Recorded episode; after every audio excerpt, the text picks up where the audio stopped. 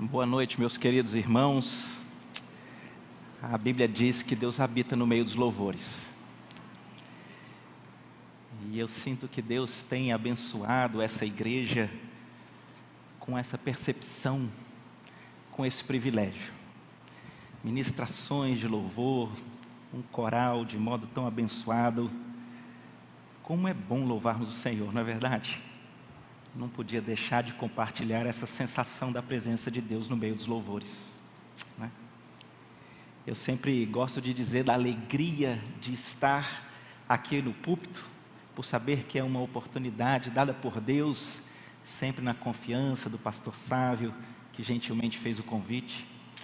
E hoje em especial, eu estava assim um, um pouco mais cheio de expectativas, porque a gente está com um púlpito novo e eu ouvi algumas pessoas falando que esse púlpito fez muito bem ao pastor Humberto. É, que ele estava assim, mais alto, mais magro. Né, uns mais entusiasmados dizem que até com mais cabelo. Eu vim com muita expectativa. Não tá? Deus é bom. Deus é bom. Queridos, dizem os estudiosos que a Bíblia, por diversas e reiteradas vezes, ela nos convida a não ter medo, ela nos convida a não perturbar o coração. Dizem alguns que, se você pesquisar nas diversas variações do não temas, você encontra talvez 365, 366, de modo que você tem uma vez por ano a palavra de Deus conversando com a nossa alma e com o nosso coração para não termos medo. Hoje eu quero ler uma dessas passagens curta, profunda, onde o Senhor conversa com o nosso coração. E o chamado para o nosso coração é um só. Não se inquiete, não tenha medo. Não se angustie, não se aperreie. Ou não se turbe. E portanto eu convido você aí que está com a sua Bíblia, que abra lá no Evangelho de João, no capítulo 14, nós vamos ler esses três primeiros e preciosos versículos da palavra de Deus.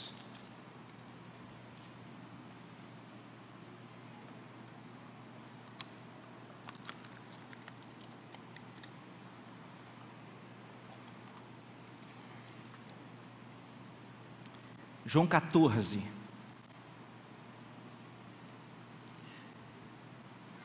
O Senhor Jesus conversando com o nosso coração, gente. Não se turbe o vosso coração. Credes em Deus. Crede também em mim. Na casa de meu pai há muitas moradas. Se assim não fora, eu vou-lhe teria dito, mas vou preparar-vos lugar. E quando eu for e vos preparar lugar, voltarei e vos receberei para mim mesmo, para que onde eu estou, estejais vós também. Até aqui. Deus, nós já oramos nós lemos a tua palavra, conversa com o nosso coração. Eu gosto muito da nossa versão, revista e atualizada. É a versão do meu coração, é a versão em que eu né, estudo, é a versão em que eu decoro muitos textos, é a versão que ministra o meu coração.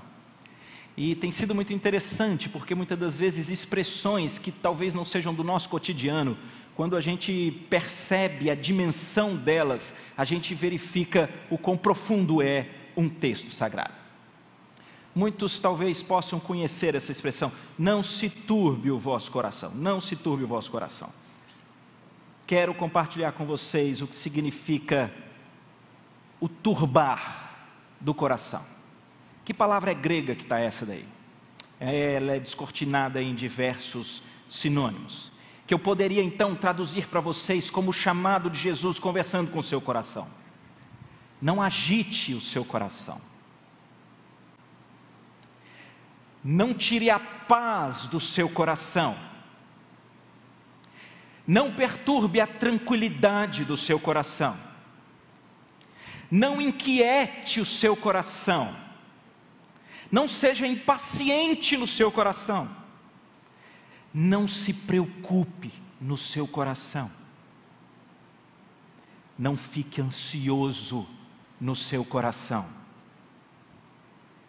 Não esteja angustiado no seu coração. Não fique perplexo no seu coração. Pode escolher.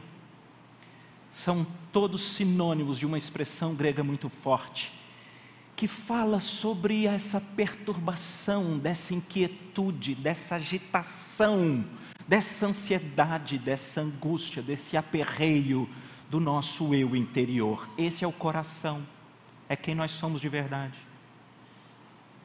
Não lhe chama atenção que por tantas e reiteradas vezes a palavra de Deus e o Senhor Jesus, ele conversa com o nosso coração para dizer: para. Para com esse acelerado, com essa ansiedade, com esse medo, com essa angústia, com esse aperreio, com essa agitação, com esse desespero com essa impaciência, para. Fato é que hoje nós temos aqui nesse texto, pequenos três versículos, uma verdadeira esperança para o nosso coração. Nós vamos ver o que é essa esperança, onde é que ela fica, como é que a gente chega lá. Uma verdadeira esperança para lançar fora do nosso coração toda perturbação, toda angústia, todo medo, toda impaciência, toda agitação, todo aperreio. O Senhor Jesus, para tratar com o nosso coração, Ele diz: Ei, deixa eu te contar um segredo. Eu estou indo. Eu estou indo lá para a casa do meu pai. E na casa do meu pai há muitas moradas e eu vou para preparar para você um lugar.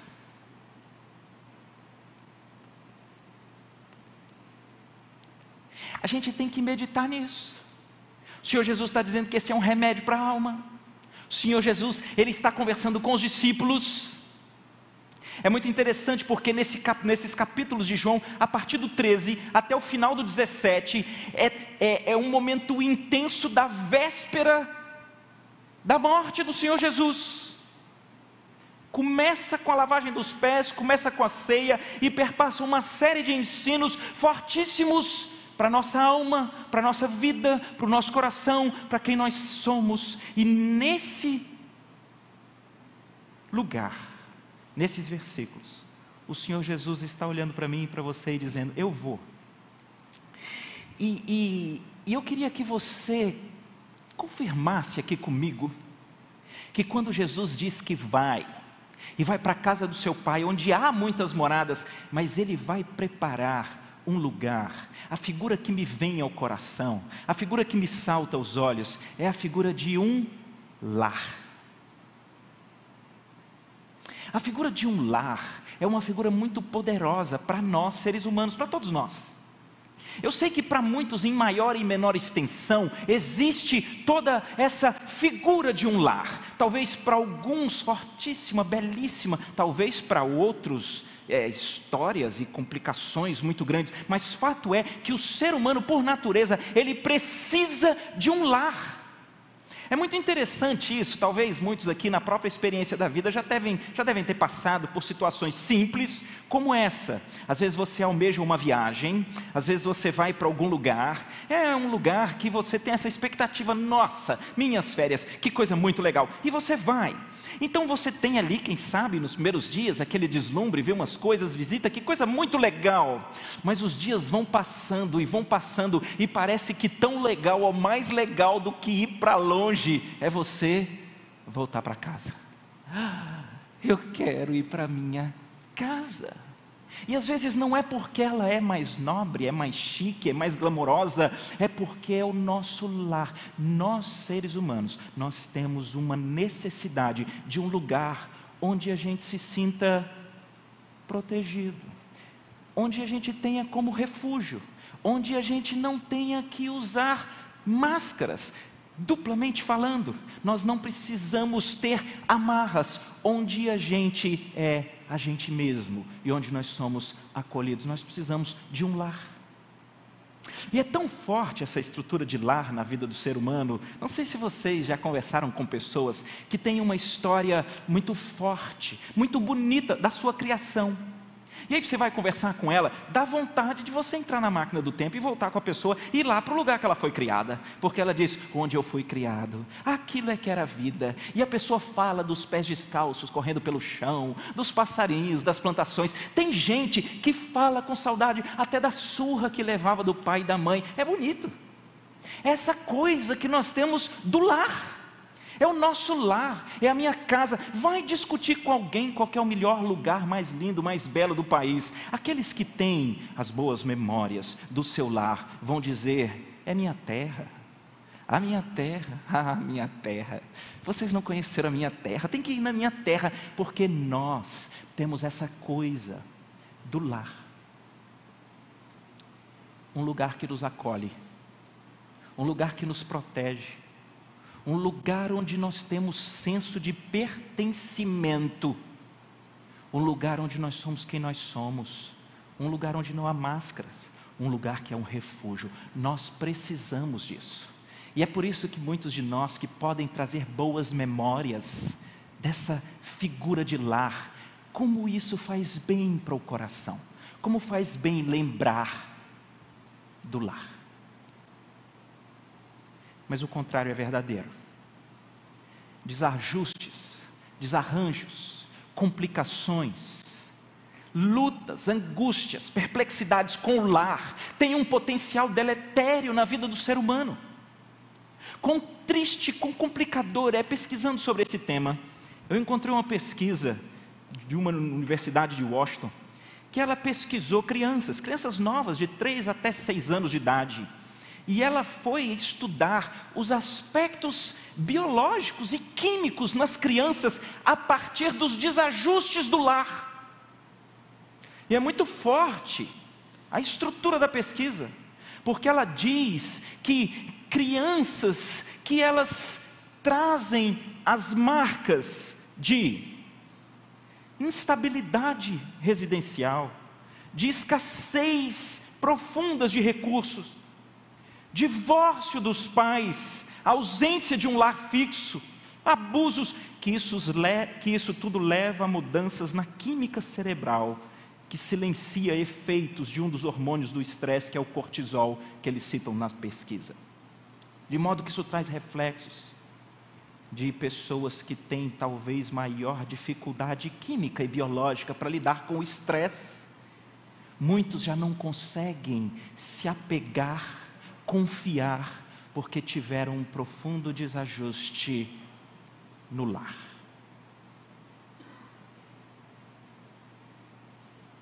Fato é que de um lado ou de outro, se nós formos honestos, todos nós anelamos, temos uma grande expectativa desse lugar. Um lugar de acolhimento, um lugar de pertencimento um lugar de significado, um lugar de proteção, um lugar de refúgio. E o que Jesus está dizendo para mim e para você é para você parar com essa inquietude, com essas angústias, impaciências, medos do coração, porque Ele está indo e Ele vai preparar um lar para você. Um lar um lar. Onde é esse lar? Está claro no texto. É o céu. E para aqueles que têm dúvidas se de fato já existe um céu, o Senhor Jesus usa toda essa expressão no presente. Ele diz que vai porque na casa do meu pai há. muitas moradas. E se não fosse assim, eu teria, claro, explicado a verdade para vocês, mas se eu digo que há, é porque há. Muitas moradas na casa do meu pai. Existe esse lugar inefável onde Paulo, escrevendo uma das suas epístolas, ele diz que foi levado ao terceiro céu e viu coisas inefáveis que não é lícito aos homens dizer. O céu é de verdade. E o Senhor Jesus deixa claro que esse lar que Ele tem para cada um de nós é no céu. Agora, quando a gente fala isso, eu tinha vontade de conseguir mergulhar na consciência e aí nos pensamentos dos irmãos para entender qual é a expectativa que vem à sua mente quando você pensa num lar no céu. Qual é? Eu sei que a Bíblia em Apocalipse fala das ruas de ouro. Eu sei que fala dos portões de pérola. Eu sei que fala daquele sem número de pedras preciosas, fantásticas, eu sei, mas eu te pergunto: é isso que você tem como expectativa?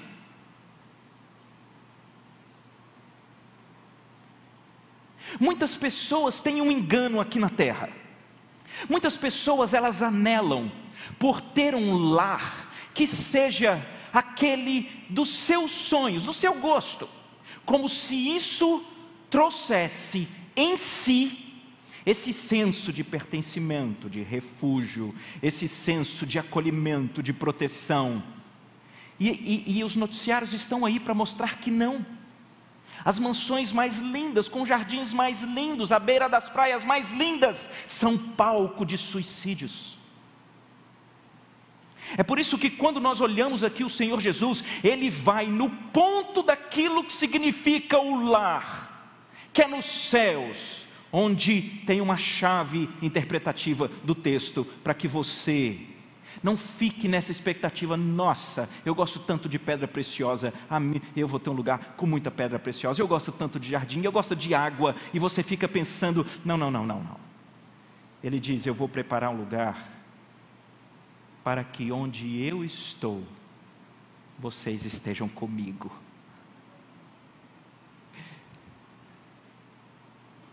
o que é o lar? O que é que Jesus prepara como lar para nós nos céus? Qual é a grande marca?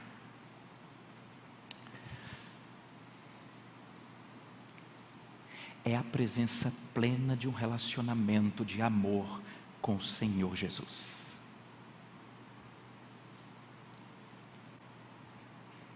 E nós sabemos que tem que ser assim.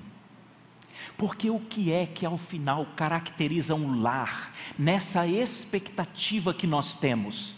Eu já não chamei de acolhimento, eu já não chamei de pertencimento, eu já não chamei de um lugar onde você é, é tem como refúgio onde você é conhecido por completo, onde já não há máscaras, mas é o lugar onde você tem a sua própria identidade. Jesus está dizendo que o que Ele vai preparar, que é o nosso lar, é marcado pela presença de um pleno relacionamento com o seu Salvador, o Senhor Jesus.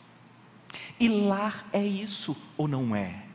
No fundo, as grandes marcas e almejo do nosso coração para um lar é o amor é o relacionamento, aqueles que você conversa, que tem aquelas marcas lindas do lar, e eles teimam em dizer que a sua terra é a mais linda do planeta, no fundo, são as marcas de relacionamentos de amor.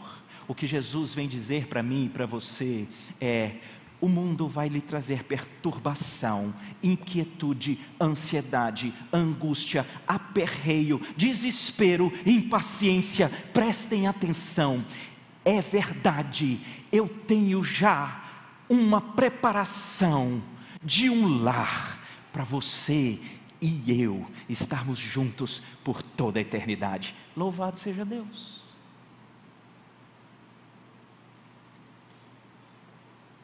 Qualquer expectativa de céu, em que você tenha expectativas boas, das ruas de ouro, dos jardins maravilhosos, de encontrar entes queridos, de conversar com personagens das Escrituras.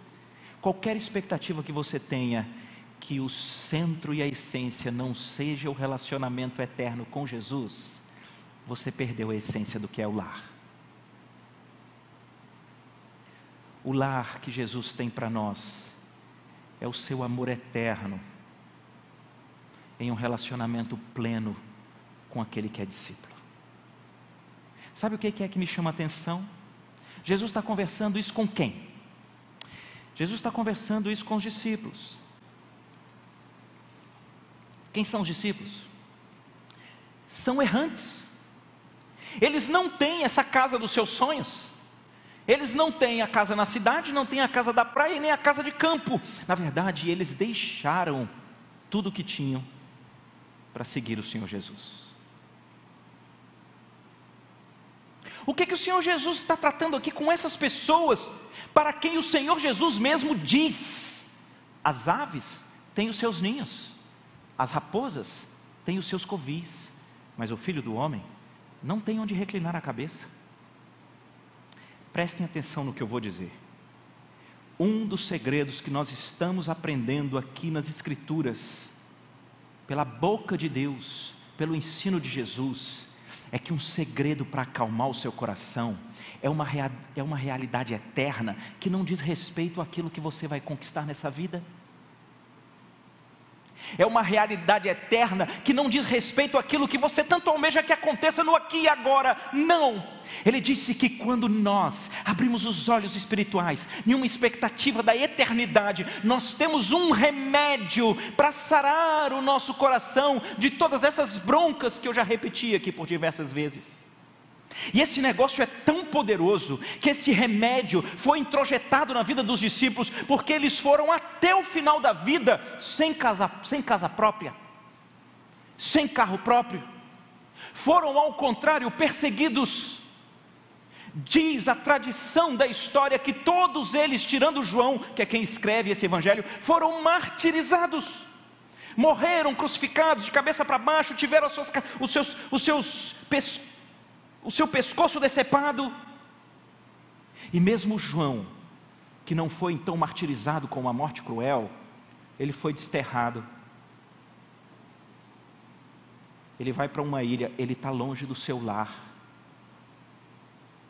Ele morre como um peregrino, como um forasteiro, longe de tudo. Que poder é esse? Que é capaz de pegar pessoas que tinham tudo para viver uma profunda impaciência, inquietação, uma angústia, aflição acelerada, ansiedade, e de repente resgata para ter um coração pleno, para ter um coração pacificado, para ter um coração tranquilo. Que poder é esse? É o poder do próprio Cristo dizendo para eles: prestem atenção.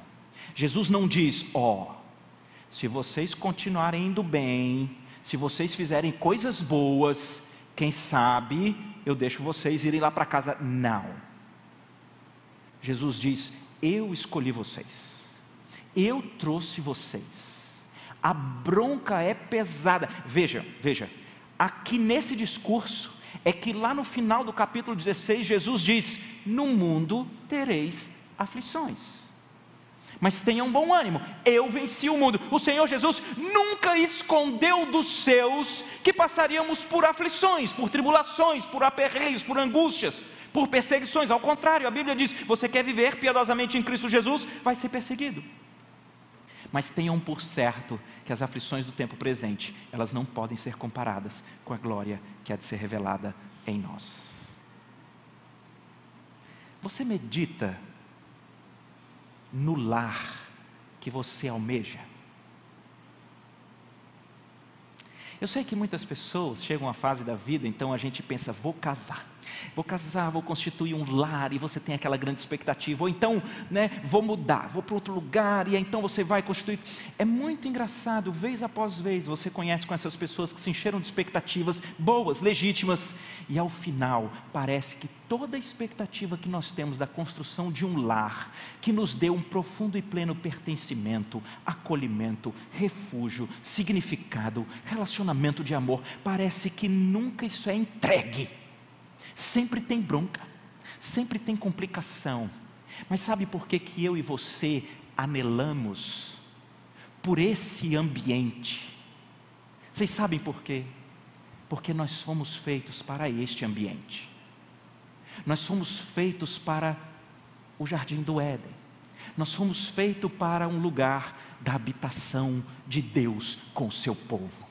Nós fomos feitos para desfrutar diariamente da presença do Deus Todo-Poderoso. É por isso que preste atenção.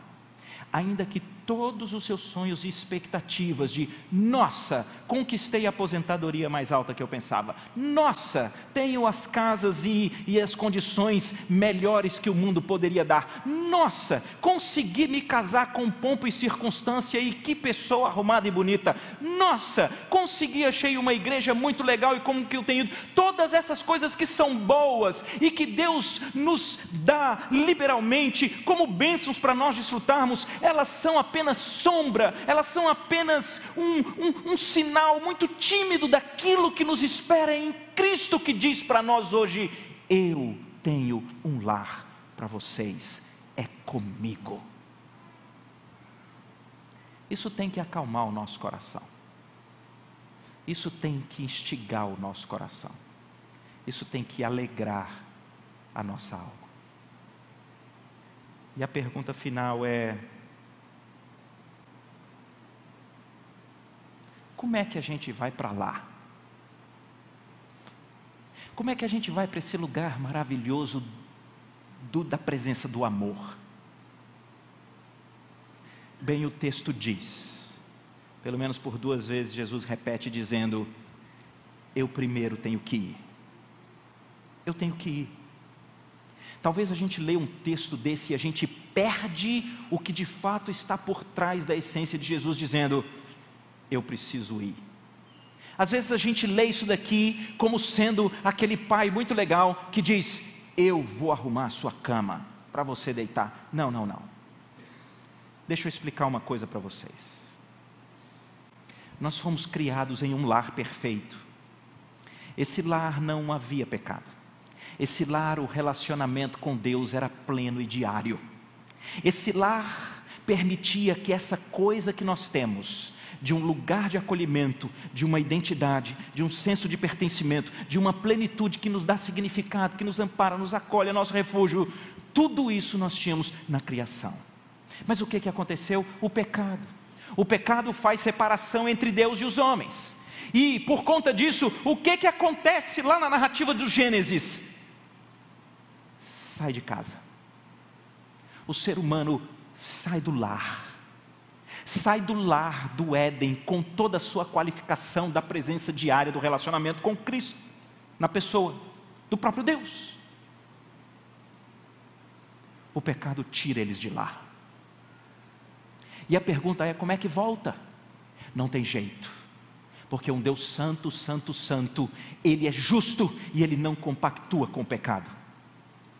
Deus seria injusto se diante de toda a sua inclinação para mentira, para promiscuidade, para o materialismo, para o egocentrismo, essa sua prepotência, altivez, todos esses seus desvios. Ora, se nós pecamos por ação, palavra e pensamento, imagina, a Bíblia diz que quem é réu de um único item da lei é réu de toda. Deus não pode te aceitar. Então, como é que tem esperança? Como é que nós podemos ir para esta casa? Como é que nós podemos ir para o lar? Se não tem jeito, pelos nossos méritos, pela nossa natureza, por quem nós somos, nós conhecemos a nossa iniquidade, nós nascemos em pecado, as nossas transgressões estão sempre diante de nós, não tem jeito, a não ser que o próprio Deus estabelecesse um plano, o plano onde ele dissesse: Esses meninos não merecem, mas eu quero eles de volta aqui em casa. Mas eu não posso deixar de condenar o crime, eu não posso deixar de condenar o que não presta. Então eu sei, eu vou mandar o meu filho, o meu filho vai ser o perfeito, o justo, ele vai substituir na sentença condenatória esses pecadores.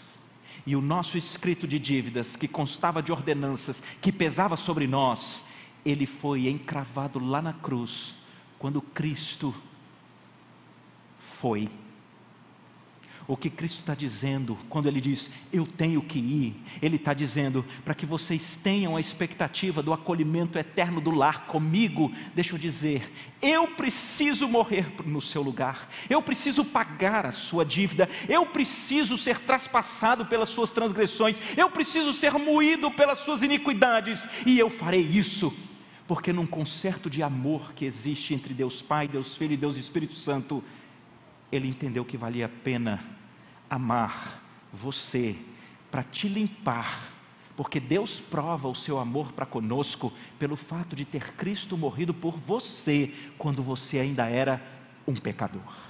Você não merecia, mas Jesus veio, Ele te substitui, Ele pega os seus pecados, Ele pega as suas dívidas e Ele as paga integralmente lá na cruz. Você só tem um jeito de comprar esse bilhete para ir. É quando você acha que vai comprar e Jesus vem e diz: Você não tem recursos, mas eu comprei o bilhete para você. Está aqui, meu filho. Vai para casa. Vai para casa. Você vai desfrutar desse amor eterno comigo. Vai para casa. Muita gente está longe de casa. Muita gente tem vivido, corrido atrás das coisas desse mundo e tem parado de pensar que nós estamos nesse trem. E se você é chamado por Deus, se você entende a cruz, se você crê em Jesus, Jesus não está falando a respeito das suas qualificações e nem aquilo que você pode fazer para que você chegue em casa. Ele está dizendo: Eu vou fazer eu vou, eu vou dar a minha vida, eu preciso sofrer o salário do pecado, que é a morte eterna. Eu preciso sofrer a ira de Deus que recai sobre toda a impiedade. Eu preciso sofrer a maldição sobre toda a iniquidade. Eu preciso experimentar o inferno por vocês. Vocês sabem por que, que nós podemos ter a expectativa de chegar em casa? Porque aquilo que iria recair sobre nós, que é a morte, que é a morte como condenação pelo pecado, que nos afastaria de vez de Deus para um inferno eterno, que é onde repousa a ira de Deus. Vocês sabem por quê que nós podemos fugir desse destino maldito? Porque Cristo experimentou na cruz. As dores de Cristo não se limitaram aos açoites romanos, a coroa de espinho, a lança traspassando. Na verdade, o que mais lhe doeu foi ser desamparado pelo Pai. Deus meu, Deus meu, por que me desamparaste? Eu e você merecíamos o desamparo e a ira de Deus pelos nossos pecados, mas Deus levou a sua ira sobre ele, e Deus é tão justo que ele não pode condenar o mesmo pecado duas vezes. E se Deus desampara Cristo, lançando sobre ele a sua ira, sobre toda forma de impiedade, para que ele fosse condenado no nosso lugar, é porque então nós agora nunca mais precisamos ter medo de voltar para casa, nós vamos voltar Jesus garantiu, Jesus pagou o preço, Jesus nos dá o bilhete pela fé, quando nós cremos no Senhor. Certa feita ouvi uma história de um menino que, no auge da sua adolescência, ele se rebelou contra os pais. E como muitas das vezes acontece, ele então se achava o dono da verdade e o alvo de todas as injustiças e perseguições. Então ele resolve abandonar a casa. E ele vai embora. E ele vai embora para experimentar os horrores do mundo perdido. Muitos anos se passam, mas ele tinha uma certeza: o que eu fiz lá em casa com papai e mamãe foi tão atroz que eles jamais poderão me receber de volta. E ele era atormentado por essa angústia, por tanta coisa que ele chegou a fazer em casa e pelos descaminhos pelos quais ele andou. Mas um dia ele resolve escrever uma carta. E ele escreve uma carta muito singela: Pai, mãe, há anos não me comunico com vocês. E eu sei que por tudo que eu fiz, é impossível vocês aceitarem que eu volte para casa. Mas eu preciso confirmar essa convicção que eu tenho. Portanto, numa semana, de tal data a tal data, eu passarei pela nossa cidade no trem. E se vocês acharem que existe alguma possibilidade que eu volte para casa, de pendurem uma toalha branca naquele mastro que fica na estação de trem da nossa cidade, e eu saberei que eu posso voltar. Mas se não, não ponham nada, e eu entenderei a decisão justa e consciente de vocês, e nunca mais os perturbarei. Foi chegando os dias, foi se avizinhando a data, ele tinha aquela passagem, ele tinha aquele trem, e ele não sabia o que ia acontecer, só lhe vinha à mente quanto sofrimento ele causou, a sua inaptidão, a sua impossibilidade, até que chega então o fatídico dia e ele pega o trem e ele vai, e o coração dele está quase saindo pela boca quando vai chegando a última curva, e ele sabe que quando o trem fizer aquela última curva, ele conseguirá da poltrona em que ele está olhar o mastro da estação de trem. E quando o trem faz aquela última curva e ele olha, não tem uma toalha branca no mastro. Na verdade, o mastro está todo enrolado em lençóis brancos. A estação foi coberta com lençóis brancos. As árvores em volta estavam todas com lençóis brancos. Todas as pessoas estavam na estação durante dias, sacudindo lençóis brancos, dizendo: Filho, volta. Você é amado você não tem condição, você não tem qualificação, mas nós pagamos o, pagamos o preço para que você volte para casa. E eu fico, queridos, pensando em tantas pessoas que talvez pelo reconhecimento dos seus deslizes, das suas complicações, dos seus vícios, dos seus olhos, das suas esquisitices, olham e se voltam a essa vida e vivem sem esperança, com o coração cheio de medo, não sabem o que vai ser após a morte, nunca, nunca sabem o que pode acontecer, são tomados de angústia, de impaciência, de nervosismo, de aperreios. Quando Jesus diz: Vem a mim, você está sobrecarregado, você está cansado, você está desesperado, eu te aliviarei, aprenda de mim, eu sou manso e humilde de coração. Você precisa achar descanso para a sua alma. Vem para mim, meu jugo é suave, meu fardo é leve. O chamado do Senhor Jesus, quando nós o aceitamos, conquanto as broncas continuem nessa vida, o nosso coração se aquieta, porque nós temos a eternidade com Cristo. E eu queria terminar perguntando se você percebeu uma coisa.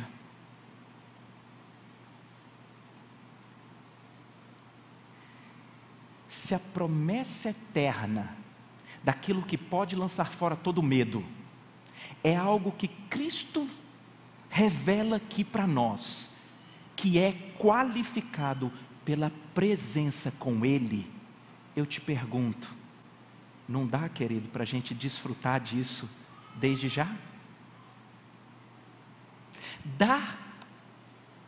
Preste atenção, se o marco da eternidade é uma vida plena de relacionamento de amor na Trindade, a Trindade é expert em amor.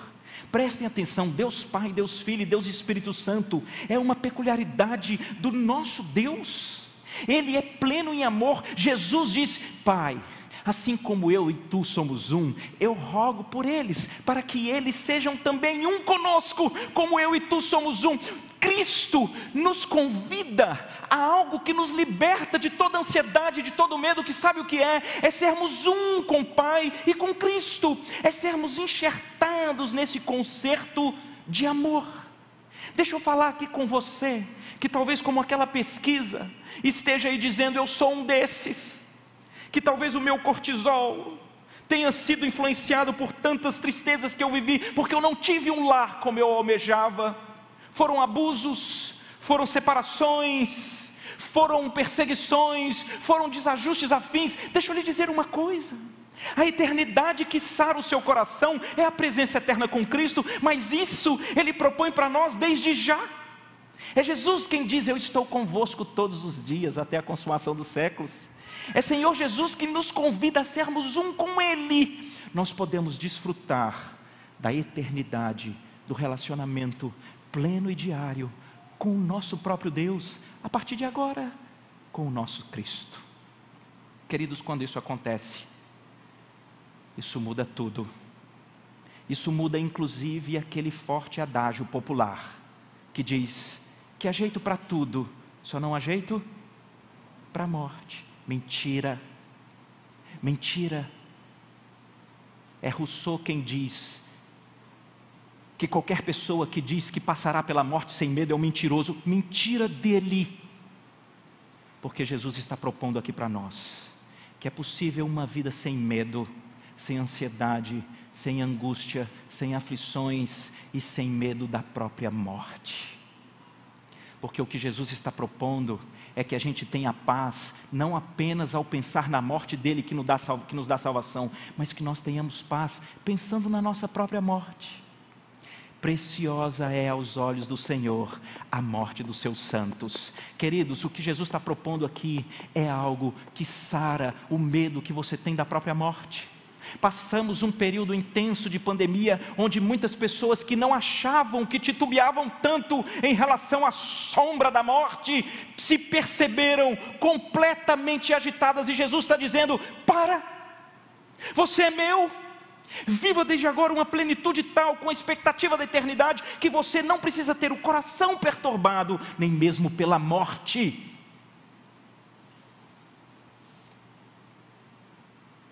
Do que, que você tem medo?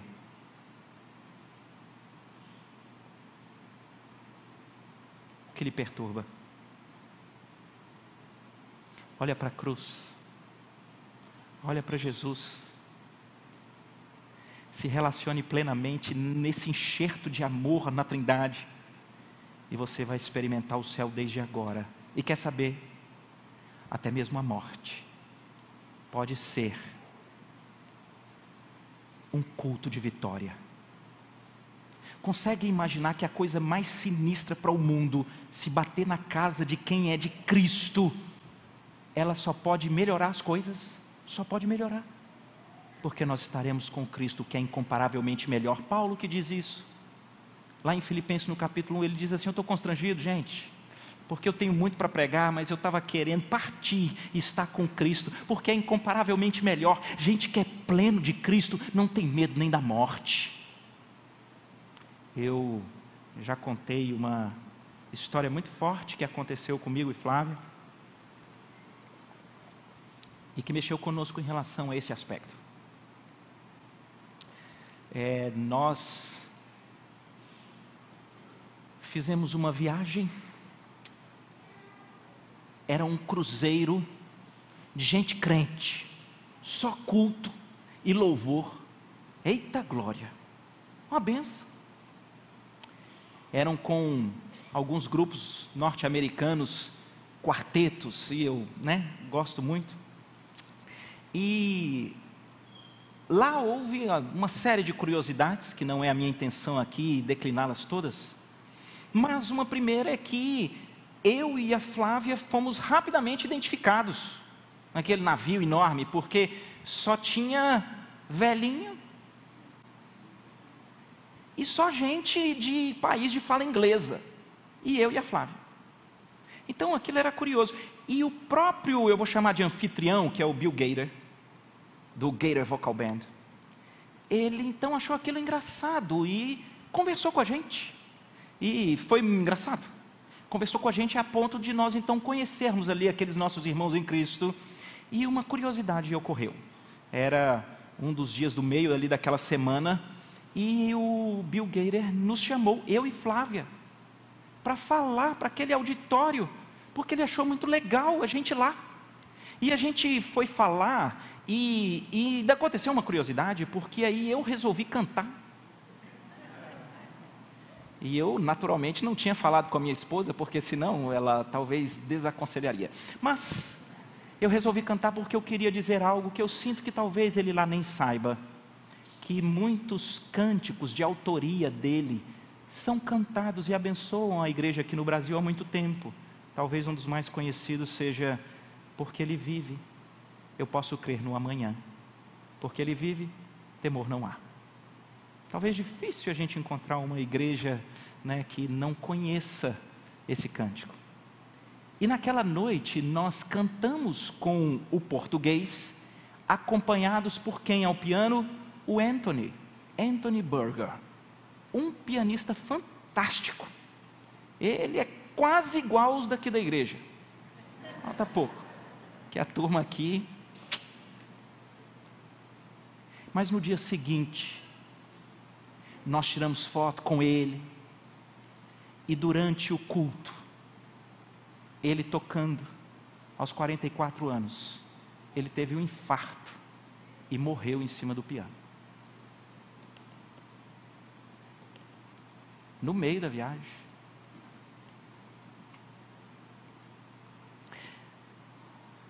Nós ficamos, uau, transtornados.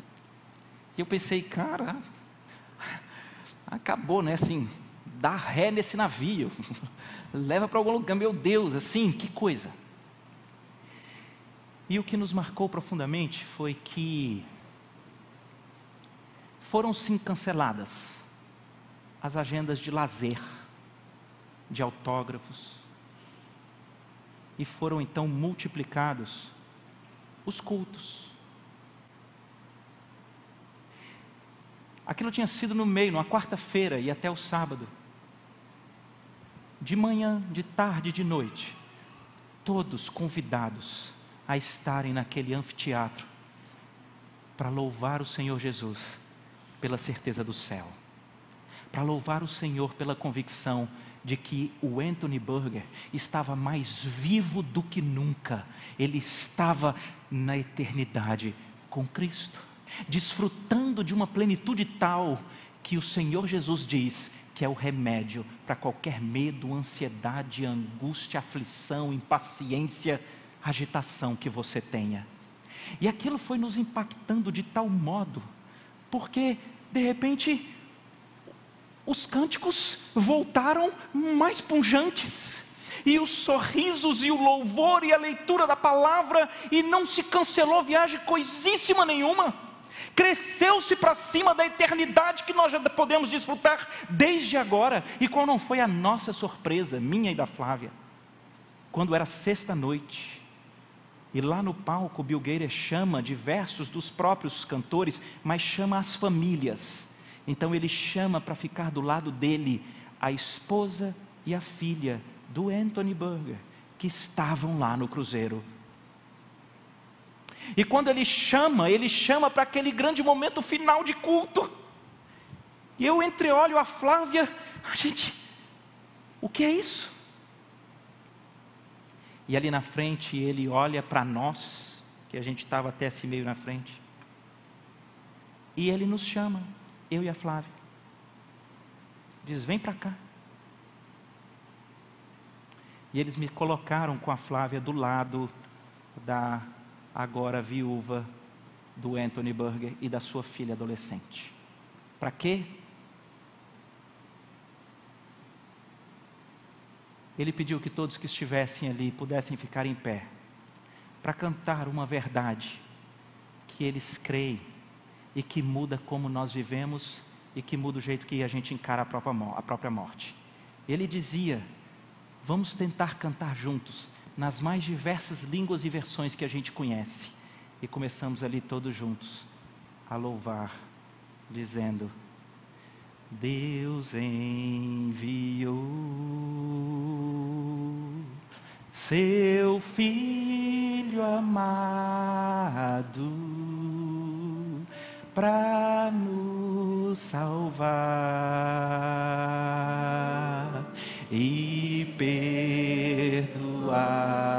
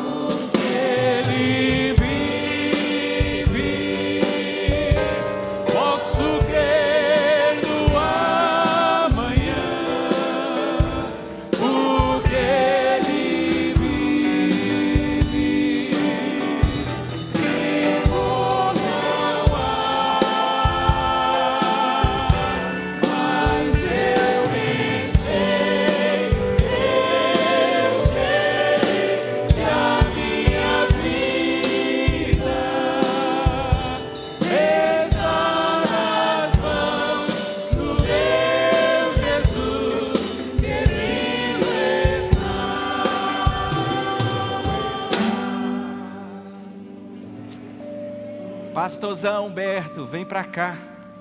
Ora por nós. Que Deus aplique Sua palavra aos nossos corações.